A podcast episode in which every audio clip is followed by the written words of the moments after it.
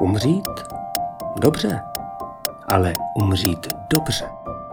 Podcasty s cestou domů aneb o životě a smrti nahlas.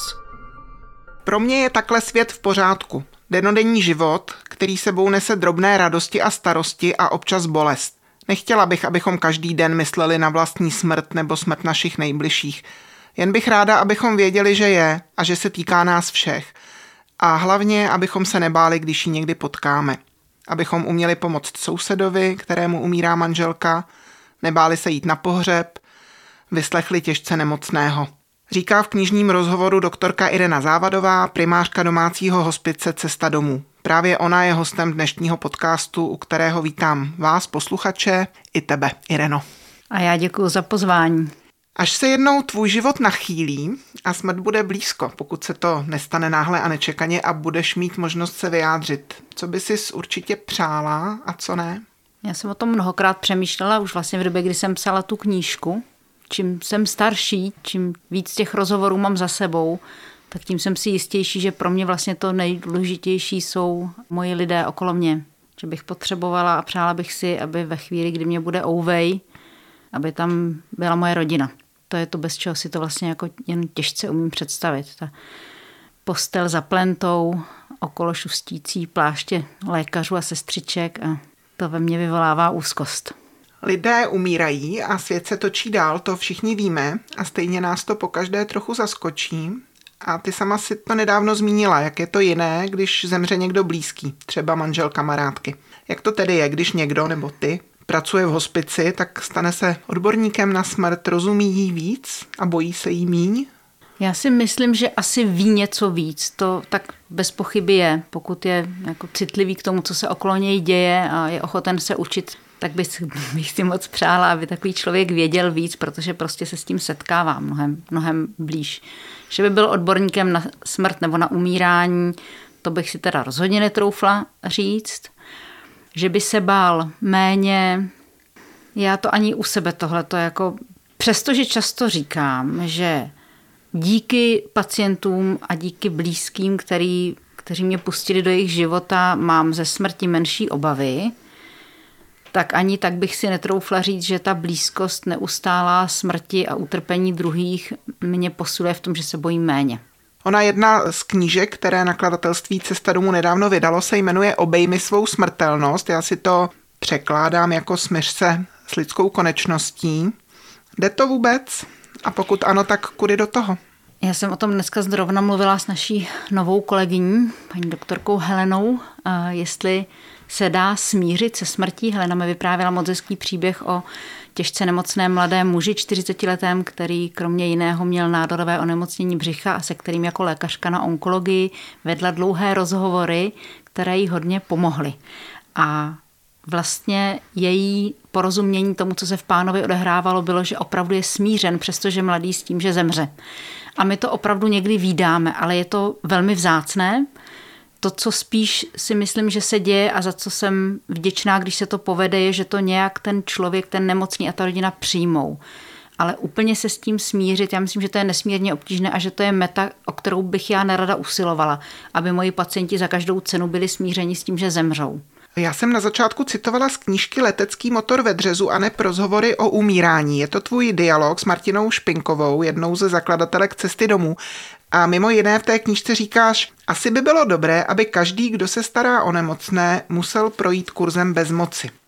Mě to vede k takové úvaze, krátké doufám, kdo se až moc drží pevných pravidel a představ, přes které nejede vlak, hodně spoléhá jenom sám na sebe, ví až moc jistě, co má a nemá být, co a jak, věří, že vždycky obstojí a všechno zvládne, že je svého štěstí strůjcem, tak se mi zdá, že toho často vyvede z míry, když to nejde všechno zvládnout. A ono to opravdu často nejde. A když naopak člověk zažívá i v běžném životě bezmoc, to, že nemá všechno pod kontrolou a ve své režii, tak já si myslím, že mu to dává nějaký opěrný bod pro vyrovnanost s vlastními mezemi. A že vlastně, když to člověk zažívá jako běžně a opakovaně, tak ho to něčím důležitým vybaví. Vlastně závislost na druhých lidech, to, že člověk často neví, jak dál. Nevybavuje ho to nějakou schopností potom ustát to, že unese vlastní slabost, křehkost, stáří, nemoc, možná i tu konečnost, tak je to takový pro mě paradox, jestli bezmoc nemůže vlastně být pomoc. Oni to posluchači nevidí, ale se celou dobu hrozně usmívám, protože mám takový podezření, jestli ty jsi s náma dneska nejezdila v autě, čím jsme přesně o těch tématech právě s Helenou mluvili a já to mám shrnutý pod jedním slovem pokora. A myslím si, že ten, kdo dokáže s pokorou přijmout to, co se mu děje, s pokorou dokáže přijmout to, že někdy opravdu neví, neumí, zeptá se, požádá o pomoc, přijme situaci tak, jaká zrovna v tu chvíli je, tak takový člověk si myslím, že tou chorobou prochází, anebo i v roli pečujícího, že celou tou situací pak projde mnohem lehčeji, než když má dojem, že ví, zná, umí a najednou zjišťuje, že to tomu tak není. A ten boj ho vlastně oslabuje a ochuzuje o, o řadu jakoby rozměrů toho, co se odehrává. Nevím, jestli to říkám úplně srozumitelně, ale pokora je pro mě teďka jedno z témat, který mě tak jako za ty roky vlastně vyvstává jako jedno ze stěžejních témat. A já nechci, aby to znělo jako klišé, protože pokora, že jo, každý si pod pokorou může představit řadu různých věcí, ale pro mě ta pokora je pokora před tím, že jsou věci, které neznám, nevím, neumím, nerozumím jim, ale mohu se o něco opřít vedle, někoho požádat, nechat si pomoci, nemusím na všechno být sám a můžu přijmout i to, že někdy nikdo nebude vědět.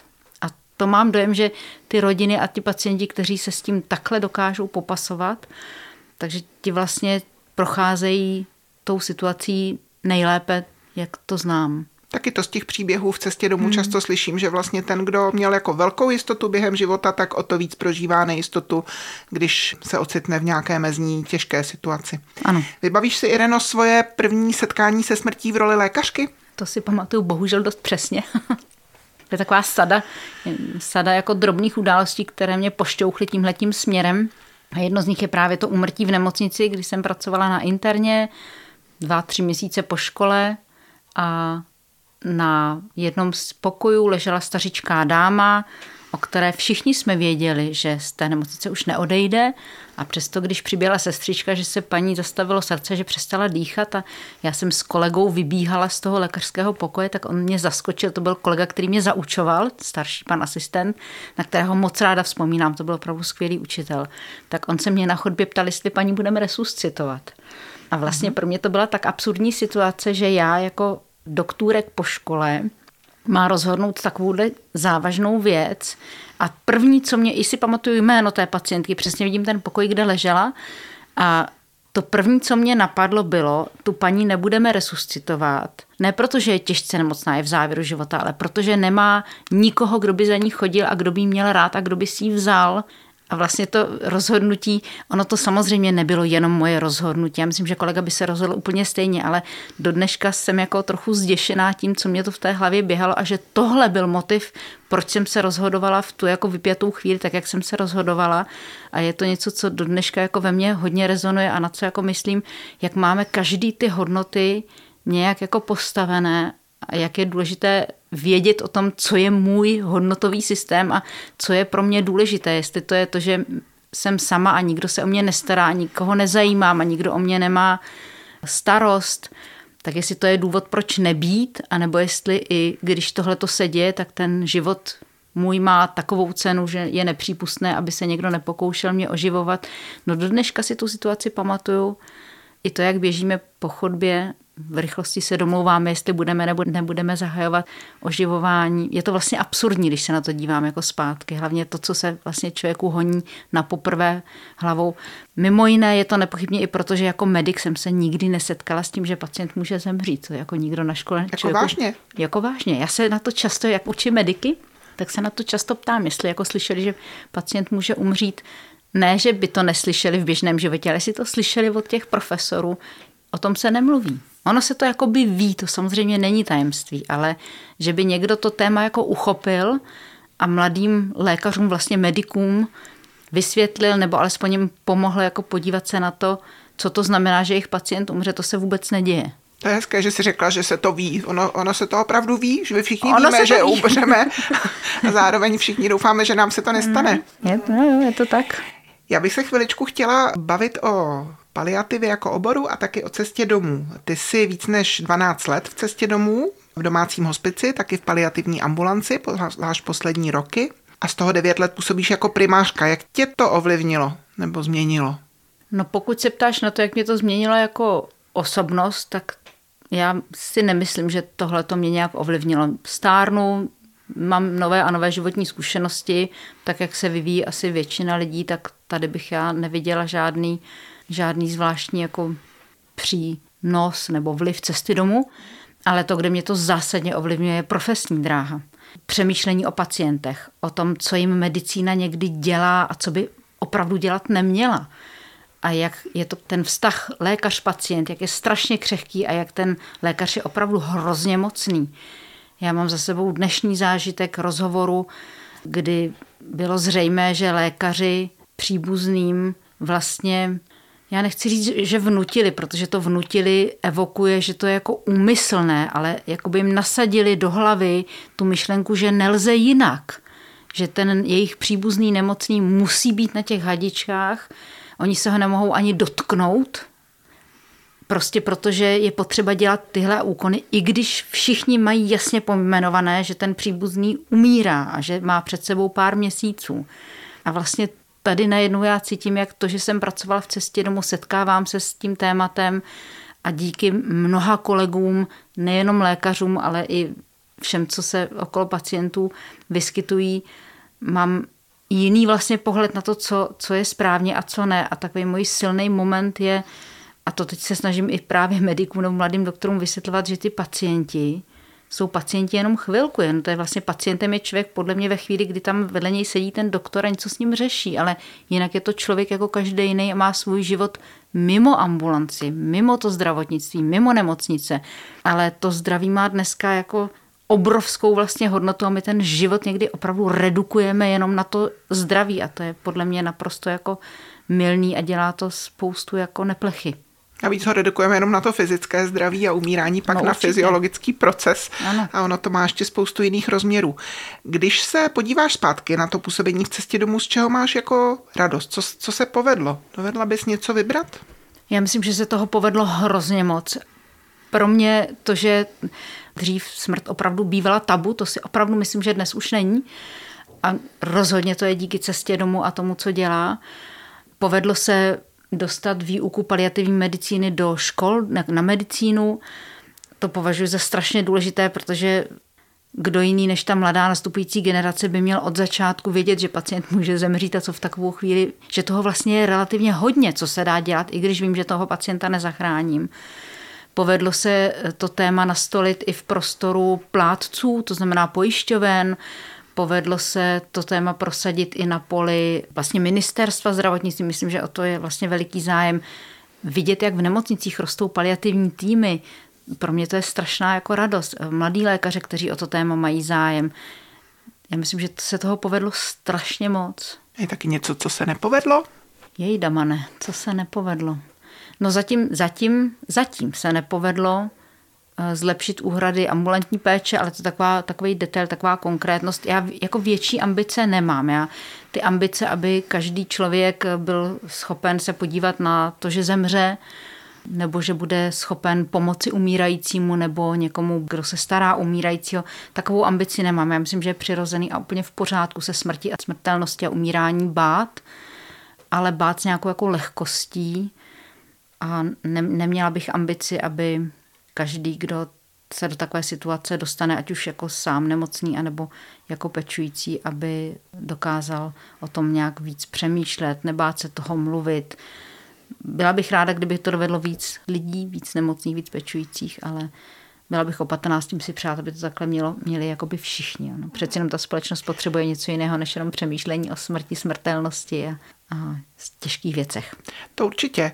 Já vím, že je těžké vrátit se jako v mysli o nějaké roky zpátky, ale je třeba něco, čeho by ses nenadála, když jsi v Cestě domů začínala? Co je opravdu posun, který si vlastně nečekala, nemohla dohlédnout a stalo se to? No pro mě jsou to určitě, pro mě jako rozvoj paliativní péče v nemocnicích, to je, já to beru jako pro mě té kategorie zázrak. A tady teda potřebuji vyzdvihnout zásadní roli nadačního fondu Avast, teď teda Abacus, který, myslím si, že opravdu sehrál klíčovou roli v tom, že se to povedlo. Privátní donor, který zahrál úplně klíčovou roli ve změně jako systému. Pro mě vlastně, že když se člověk dívá na to, jak ten nemocný putuje systémem, tak hospic je opravdu samý závěr života člověka. A to, že ten člověk vůbec ví, že existuje hospic a že se mu může dostat i jiné péče, než jenom takové té klasické medicínské péče, to se musí odehrát v nemocnici. Tam ten lékař řekne, je mi to moc líto, já nemám, co bych vám víc nabídl, abych váš život prodloužil nebo zachránil. Ale mám tady vedle sebe kolegu z paliativního týmu. Takže tohle to je pro mě opravdu jako velký krok. Ne každý z posluchačů si asi umí představit, co práce v domácím hospici nebo v paliativní ambulanci obnáší, a my se tomu nestihneme všemu věnovat, ale já mám na mysli a chci, abys mě nějak okomentovala, co jsou vlastně hlavní rozdíly pro lékaře nebo i teda zdravotní sestru při práci v tom většinovém zdravotnickém českém systému, třeba v nemocnici a v domácím hospici. Nějaká jako klíčová slova, momenty, které to nějak odlišují? Týmovost, to je jako jednoznačně něco, s čím se v nemocnicích málo kdy setkáme. Zdravotnictví v Čechách určitě je velmi hierarchický systém a je to na škodu té péči. To, že se zdravotní sestra bojí promluvit s lékařem, to, že se mladý lékař bojí promluvit s primářem, to, že ošetřovatelka si netroufne něco poznamenat. Já myslím, že to hrozně překáží tomu, aby ta péče byla dobrá a dobře koordinovaná. Aby sociální pracovník věděl, že může jít za panem primářem nebo za panem profesorem a říct mu, co třeba se dozvěděl od jeho pacienta. Tohle to si myslím, že jako je zásadní moment, který odlišuje tu práci v hospicech a v paliativních týmech vůbec, nebo měl by, od takového toho klasického zdravotnického systému, a z toho profituje každý. I ten pacient, i jeho pečující a samozřejmě i ty týmy. A to se týká toho vztahu uvnitř týmu. Já to v Cestě domů vnímám, že třeba ta hierarchie sestra lékař je úplně někde jinde, než ji běžně jako znám, když někam třeba přijdu jako pacient nebo když mluvím s přáteli, kteří ve zdravotnictví v tom většinovém pracují, ale jakou roli v tom hraje ještě ta multiprofesnost? Já si myslím, že zdravotníci často ten svůj obor mají na velkém pědestalu, často určitě právem, zároveň vnímám, jak důležité je, když do té péče vstupují i jiné odbornosti. Je to nutnost pro toho pacienta, nebo je to pomoc i třeba pro tebe, že komunikuješ s někým jiným než s dalšími lékaři a sestrami? Pro mě to určitě pomoc je, pro mě to jsou těžké ty situace, když vidím, že ten pacient by opravdu měl prospěch z toho, kdyby tam přišel za ním třeba sociální pracovník, nebo psychoterapeut, nebo kaplan, nebo kdyby si pustil k sobě blíž dobrovolníka, který s ním prostě jenom bude sdílet chvíli ten jeho prostor. Ale ten buď pacient, anebo ty pečující to nechtějí a všechno to jakoby směřuje na toho lékaře. Řada mých ambulantních návštěv vlastně by vůbec nevyžadovala lékaře, ale i ten lékař, já, já vlastně mám roli, ač nenosím plášť bílý v Cestě domů, tak stejně pořád mám tu nálepku lékař. A pacienti i příbuzní se mě ptají na věci, na které já prostě nemám odpověď. Vím, že by ji někdo možná měl, ale nedaří se mi říct, já bych vám doporučila, proberte tohleto s kolegou. A je to strašně jako těžký. Takže multidisciplinarita v tom smyslu, že pacient a rodina mají k dispozici řadu dalších profesí, je za mě hrozně důležitá, ale strašně špatně se to těm nemocným a blízkým jejich nabízí. Co dostatek času? Je to nějaký zásadní rozdíl, to kolik času má na pacienta lékař v domácím hospici a třeba na nemocničním oddělení? Já bych samozřejmě nejradši řekla, že samozřejmě, uh-huh. ale já už tu zkušenost nemám. Já jsem z nemocnice hrozně dlouho a doufám, že třeba s rozvojem právě nemocniční paliativní péče i tohle to se stává, to se proměňuje. A nejenom jakoby na straně těch paliativních konziliárních týmů, ale že když paliativní tým dobře funguje v nemocnici, že i kolegové lékaři jsou schopni se naučit, že můžou pacientovi věnovat ten čas. A on ten čas se vlastně dají, najít dá.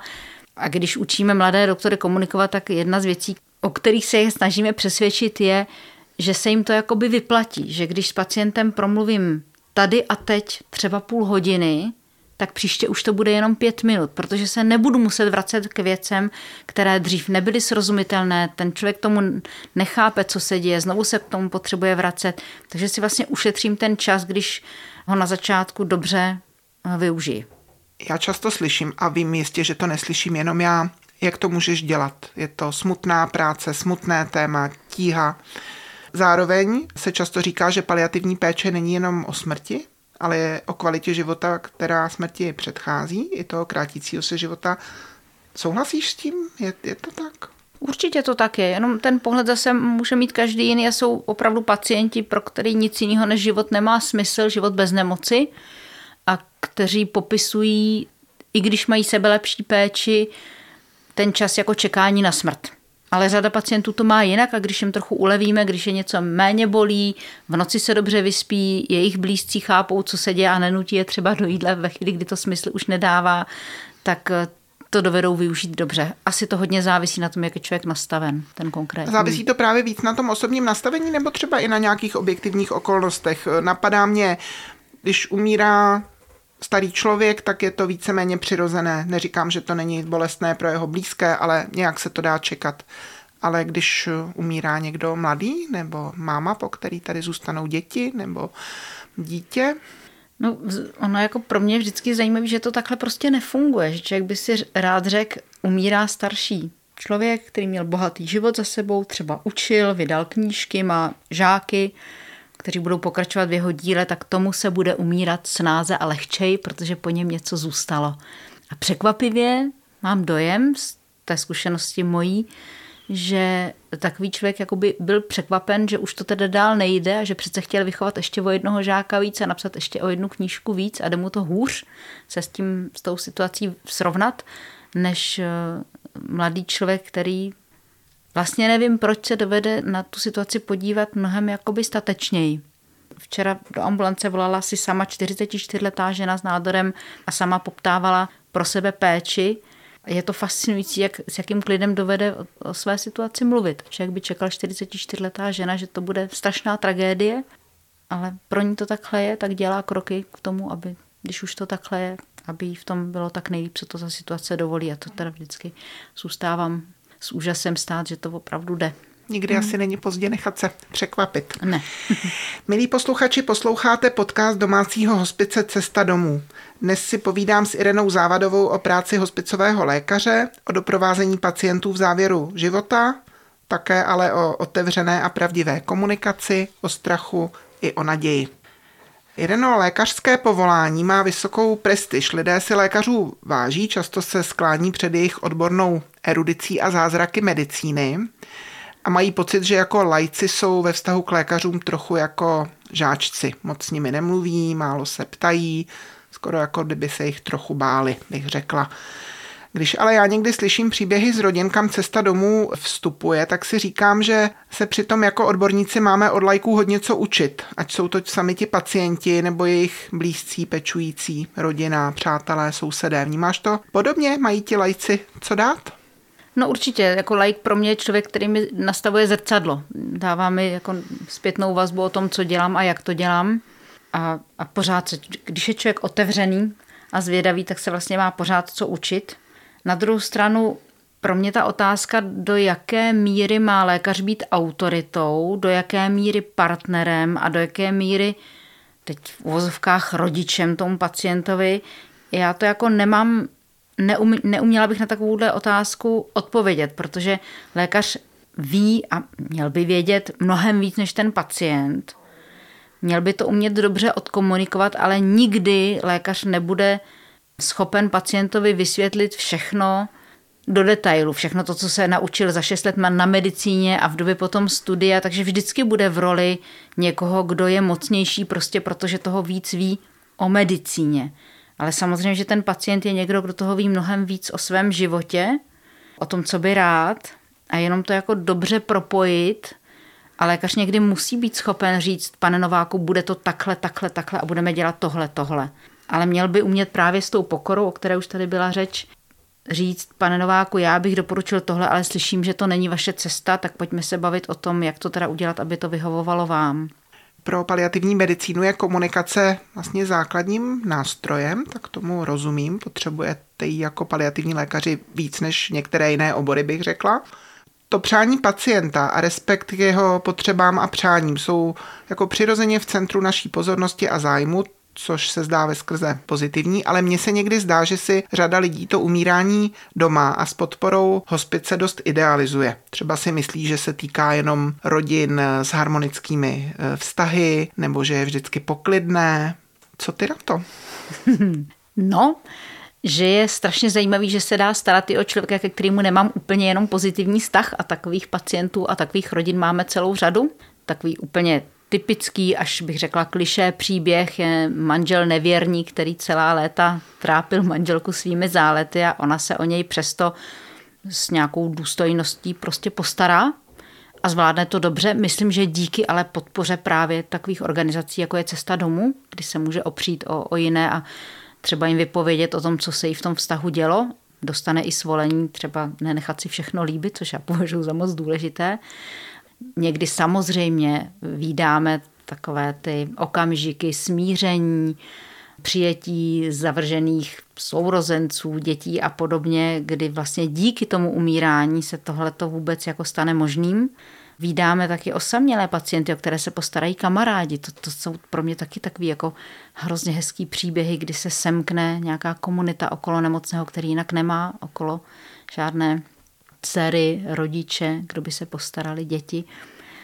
To jsou ty momenty, kdy mám dojem, že právě díky podpoře zařízení, jako jsme my, to jde, protože my řekneme, že je to v pořádku, když se nastěhujete tady ke kamarádce na pár dní a pomůžete jí, aby to v noci zvládla třeba, což by se jinak možná nestalo. Jsou taky rodiny, kde pomoct nedokážeme, vybaví se ti nějaká situace, kdy jsme třeba museli spolupráci ukončit, protože si ty představy pacienta a jeho blízkých v něčem hodně podstatném rozcházely s tím, co Cesta domů chce nebo může nabídnout? Určitě, a zase se vracím k té pokoře, jsou to ty momenty, kdy rodina, já tomu v tuhle chvíli prostě budu říkat pokora, není schopná s pokorou přijmout, co se děje a dožaduje se úkonů a zákroků, které v kontextu hospice prostě nedávají smysl. Dávat umělou výživu, vozit pacienta na kontroly do nemocnice, dělat odběry, oživovat. Tím neříkám, že nejsou v hospici situace, kdy to smysl dává, ale není tomu tak vždycky a není tomu tak, že by ten pacient nebo ta rodina si tohle mohli jaksi vynutit. A jakmile si začne ta rodina něco vynucovat, samozřejmě, že ze strachu o toho blízkého, to já bych nerada, aby to znělo jako kritika rodiny. Oni to dělají, protože nechtějí o toho blízkého přijít, ale zároveň ta, já nevím, jestli ta nepokora v tomhle je dobré slovo, ale žádné jiné mě teď nenapadá, jim v tom brání. Já musím, musím ještě udělat tohle a musím toho doktora přesvědčit, aby mi tuhle péči poskytl. A zároveň to jsou situace, které jsou zajímavé tím, že když se tohle odehrává, tak my někdy máme pocit, no to bude hrozné. Až ta manželka zemře, tak ten manžel, ten se zhroutí a jemu se zhroutí svět a pro něj to bude konec. A najednou, když ta manželka pak zemře, tak jakoby se ten manžel sklidní, protože ztratí ten pocit, že musí za tu manželku bojovat boj, který ona vlastně možná ani nechtěla, ale ztratí ten pocit odpovědnosti. A najednou celý, a my jenom v úžasu koukáme, jak dobře to ten člověk zvládl. A samozřejmě jsme měli jako rodiny, kde jsme museli tu péči ukončit, protože naše možnosti se úplně míjely s tím, co ta rodina potřebovala. A stane se i ta opačná situace, že třeba máme co tam nabídnout a ta rodina o to vlastně nestojí? Léky, podporu? Jo, určitě, no protože já ve chvíli, kdy říkám, maminka je dušná, já jí dám morfín, tak ta rodina se vyděsí a řekne, no morfín, já chci, abyste jí léčili tu dušnost. A já říkám, ale já nemám jak tu dušnost léčit. Já můžu ovlivnit to, že se mamince špatně dýchá, aby ten pocit neměla, že se dusí. Ale nejsem schopná vyléčit příčinu dušnosti. A jediné, co mohu dělat, je podat jí morfín. To tu rodinu někdy může vyděsit a řekne, tak děkuju, tak takovouhle péči já nepotřebuju. Mm. Určitě. V té už zmíněné knížce Letecký motor ve dřezu na jednu z otázek Martiny Špinkové odpovídáš, to je různé. Když přijdu do bytu a vidím, že se nemocný svíjí v bolestech, tak se pochopitelně vrhám nejdřív k němu a snažím se mu ulevit. Jindy je víc času a tak vnímám prostředí, třeba se podívám na poličky, všímám si detailů. Někde je domácnost úplně sterilní, jinde zas trochu nepořádek, takový vlídný binec. Přijdeš třeba do bytu jedna plus jedna, ani se tam skoro neotočíš, tři kufry v předsíni, v koupelně pájka, ve dřezu letecký motor, protože tu bydlí mechanik, co se stará o tatínka a má to doma nastavené třeba úplně jinak, než jsme zvyklí. Já vlastně, co jsem v Cestě domů, tak nad tím vstupem do soukromí našich pacientů hodně přemýšlím. pořád se mi vrací slovo privilegium, které s tím je spojené. Vlastně si říkám, pustit si někoho do toho privátního prostoru, to i v běžném životě a za dobrého zdraví vlastně si žádá jako důvěru, odvahu, nějaký vztah. A když se člověk ocitne v té tíživé situaci a vpustí tam někoho cizího, tak to si žádá z mého pohledu vlastně určitou dávku odvahy. Zároveň my se tam jako pracovníci ocitáme opravdu na chvilku, do toho příběhu vstupujeme na moment, nevidíme, co za ním je, co tomu předcházelo, jaké vztahy tam panovaly, jaké staré věci se řeší nebo neřeší. Já to nechci generalizovat, zároveň vypozorovala si za tu dobu v té pestrosti těch prostředí, do kterých vstupuješ, a těch rodin, jako je tam něco společného, je, je něco, co vlastně v tom závěru života je nějaké pojítko? No, já se na to asi neumím takhle podívat, protože tam, kde nás, kde nejsme potřeba nebo kde nás nechtějí, tak tam já jako nenahlídnu. Takže mě ty rodiny přijdou velmi pestré, ale věřím, že kdybych se dostala jako nějaká zlatá muška do rodin, kde taky někdo umírá, ale buď tam nejsme potřeba, nebo nás nechtějí, nebo se tam odehrávají jiné věci, že teprve by to jakoby hodně tohleto vyvstalo. Jo. Zároveň, jak jsem mluvila o tom privilegiu, tak mě jenom vyvstávalo, že to je jako privilegium nějaké jako duševní asi říct, nebo že vlastně, když jde pacient k lékaři, tak se prostě obnažuje tělesně, ale vlastně se obnažuje, musí se obnažit jako i v, i v řadě jako jiných oblastí, že to do toho nějak jako patří. Ale je to pro mě je to jako rozměr navíc. Já díky tomu, že vstupuju do rodiny a najednou jsem v prostředí, kde ten pacient je zvyklý se pohybovat, tak řada věcí najednou jako lusknutím prstu se stane zřejmou, že když lékař sedí v ambulanci nebo má pacienta v nemocnici na lůžku, tak vidí strašně maličko z toho, manželka možná nepřijde, nebo ji potkám potom na chodbě, ale kdybych přišla do domácnosti a teď najednou vidím, jak se manžel na manželku utrhne a ona mu podá hrneček nebo nepodá hrneček, tak jako by člověk mnohem beze slov trochu procítí nebo dokáže si všimnout, co se v té rodině jakoby odehrává a může to pomoct. Může, může, ale nemusí. Ale pojítko, jako, že bych dokázala říct pojítko, to vlastně to neumím. Děkuju. Ireno, náš rozhovor je příležitost povědět veřejně, že tebe i cestu domů čeká velká změna. Brzy začneš pracovat jinde a cesta domů bude mít nového primáře. Jak a proč se to stalo? Jak a proč se to stalo? Já jsem začínala na Karláku, kde jsem pracovala po škole tři roky, pak jsem pracovala v IKEMu, pak jsem pracovala chvíli ve vojenské nemocnici, pak jsem se dostala do cesty domů. A pokaždé, když jsem měnila zaměstnavatele, tak jsem se v novém práci naučila úplně nové věci, nový kus medicíny, potkala jsem nové lidi, naučila jsem se nové postupy a mám pocit, že ještě pořád kousíček něčeho nového se naučit můžu a láká mě to zkusit ještě asi naposledy takovouhle změnu udělat. Naučit si něco nového, možná trochu neskromně, nepokorně i něco, někde ještě zanechat nějakou stopu. To myslím, že je přiměřená neskromnost. A té touze po změně já lidsky vlastně moc rozumím. Ty máš ráda výzvy, jak tě znám, a tahle změna určitě výzva je. Na co se nejvíc těšíš? Obáváš se něčeho nebo do čeho vkládáš naději s tou změnou? Já se strašně těším, že poznám ty pacienty a ty jejich rodiny, protože já odcházím do Mělníka na lůžka následné péče, nebo teď v tuhle tu chvíli jsou to, je to vlastně dlouhodobá ošetřovatelská péče a má ne úplně jako dobrou pověst, ale já si hodně uvědomuji, že vlastně málo která lůžka následné péče mají dobrou pověst a já doufám, že to je způsobeno tím neporozuměním ze strany hlavně těch pečujících, co se to tam vlastně odehrává, co je reálné a co není reálné. A tohle je jako moje parketa. Ta komunikace o tom, co v situaci závažné nemoci se dá, ale co možná jako nejde. A tak si jako naivně, možná naivně představuji, že když se bude dařit tohle komunikovat, že tohleto oddělení dostane lepší jakoby nálepku od veřejnosti, že už to nebude Ješkovi, oči tatínek je tady na tom oddělení, ale bude to je, to máte štěstí, že tam měli místo. To by se mně moc líbilo. A tak na to se určitě jako moc těším, že uvidím taky, že Mělník je úplně jiné prostředí než Praha. Já jsem vlastně zvědavá, do jaké míry jsou lidi na Mělníku jiní, než jsou Pražáci, jestli tam nějaký rozdíl jako uvidím nebo ne. Já jsem měla možnost tam na chviličku nahlídnout a hrozně se mě vlastně líbilo, jak tam sestřičky k těm pacientům přistupovaly. Tak doufám, že to nebylo jenom takový záblesk krásný, ale že to takhle opravdu je. A samozřejmě mám obavy, jestli mi to půjde. A největší obavy mám z toho, že tam nejsou doktoři. To je stejně jako do paliativní medicíny, vlastně doktoři moc nejdou, tak na lůžka následné péče už vůbec nechtějí pracovat. Já myslím, že to je škoda, to je nakonec moje i tvoje budoucnost.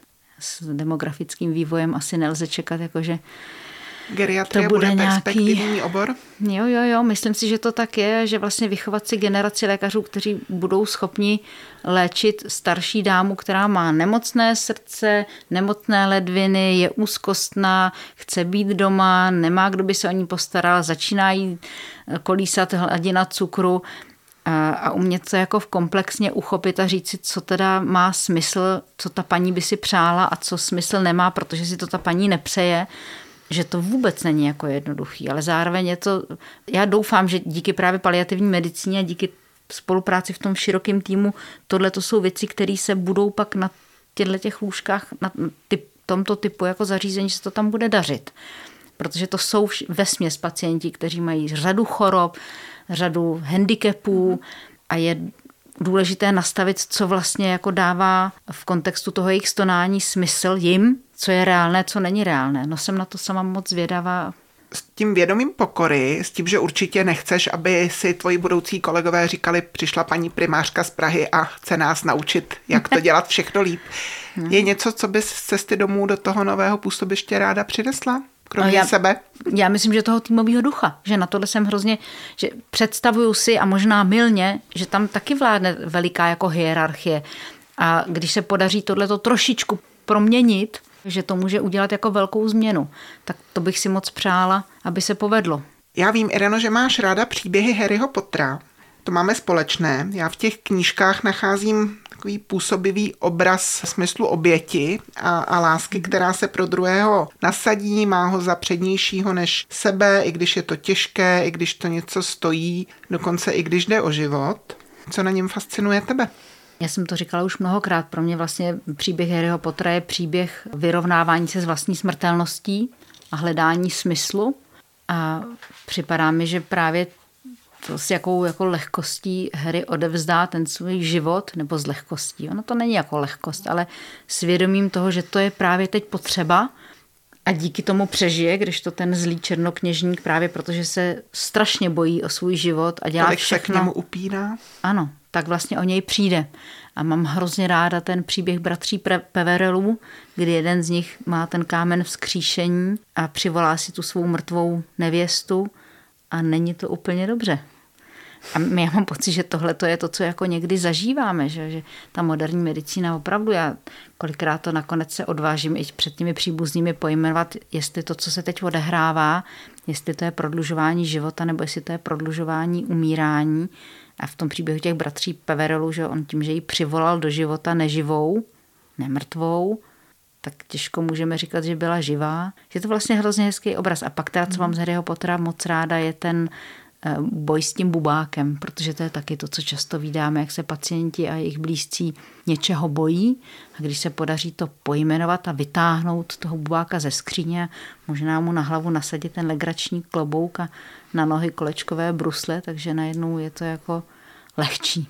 A taky je vidět, že v těch rodinách často, když se to povede, tak najednou se tam objevuje smích. To je hrozně hezký. Tak takový no. bubák z Harryho Pottera je možná no. jiným obrazem našeho slona v pokoji z našich knížek nebo draků, kteří se zmenší, když se o nich víc mluví. Je to tak. Ireno, moc děkuju, že jsi přijala pozvání k tomuto rozhovoru. Spolupráce s tebou je, a s jistotou říkám, že nejen pro mě osvěžující, jsi jako dobrý vítr, který víří vody, ale drží směr a máš taky smysl pro humor, schopnost nebrat se vždycky moc vážně a speciální nadání klást otazníky i za věty, kde by se jiní spokojili s tečkou. Tak bych ti chtěla popřát, aby ti tohle vydrželo a aby to v tvém novém působišti ocenili a aby tě tam práce těšila. Tak děkuju za otevřený rozhovor. A já děkuju za zajímavé dotazy. Milí posluchači, hostem podcastu byla primářka Cesty domů doktorka Irena Závadová. Podrobnější informace o práci Cesty domů i o našich publikacích najdete také na webu cesta domů tečka cé zet. Děkujeme, že posloucháte podcasty s Cestou domů a budeme rádi, když je doporučíte dalším. Od mikrofonu se s vámi loučí a hezký den přeje Ruth Šormová. Umřít? Dobře. Ale umřít dobře. Podcasty s Cestou domů aneb o životě a smrti nahlas.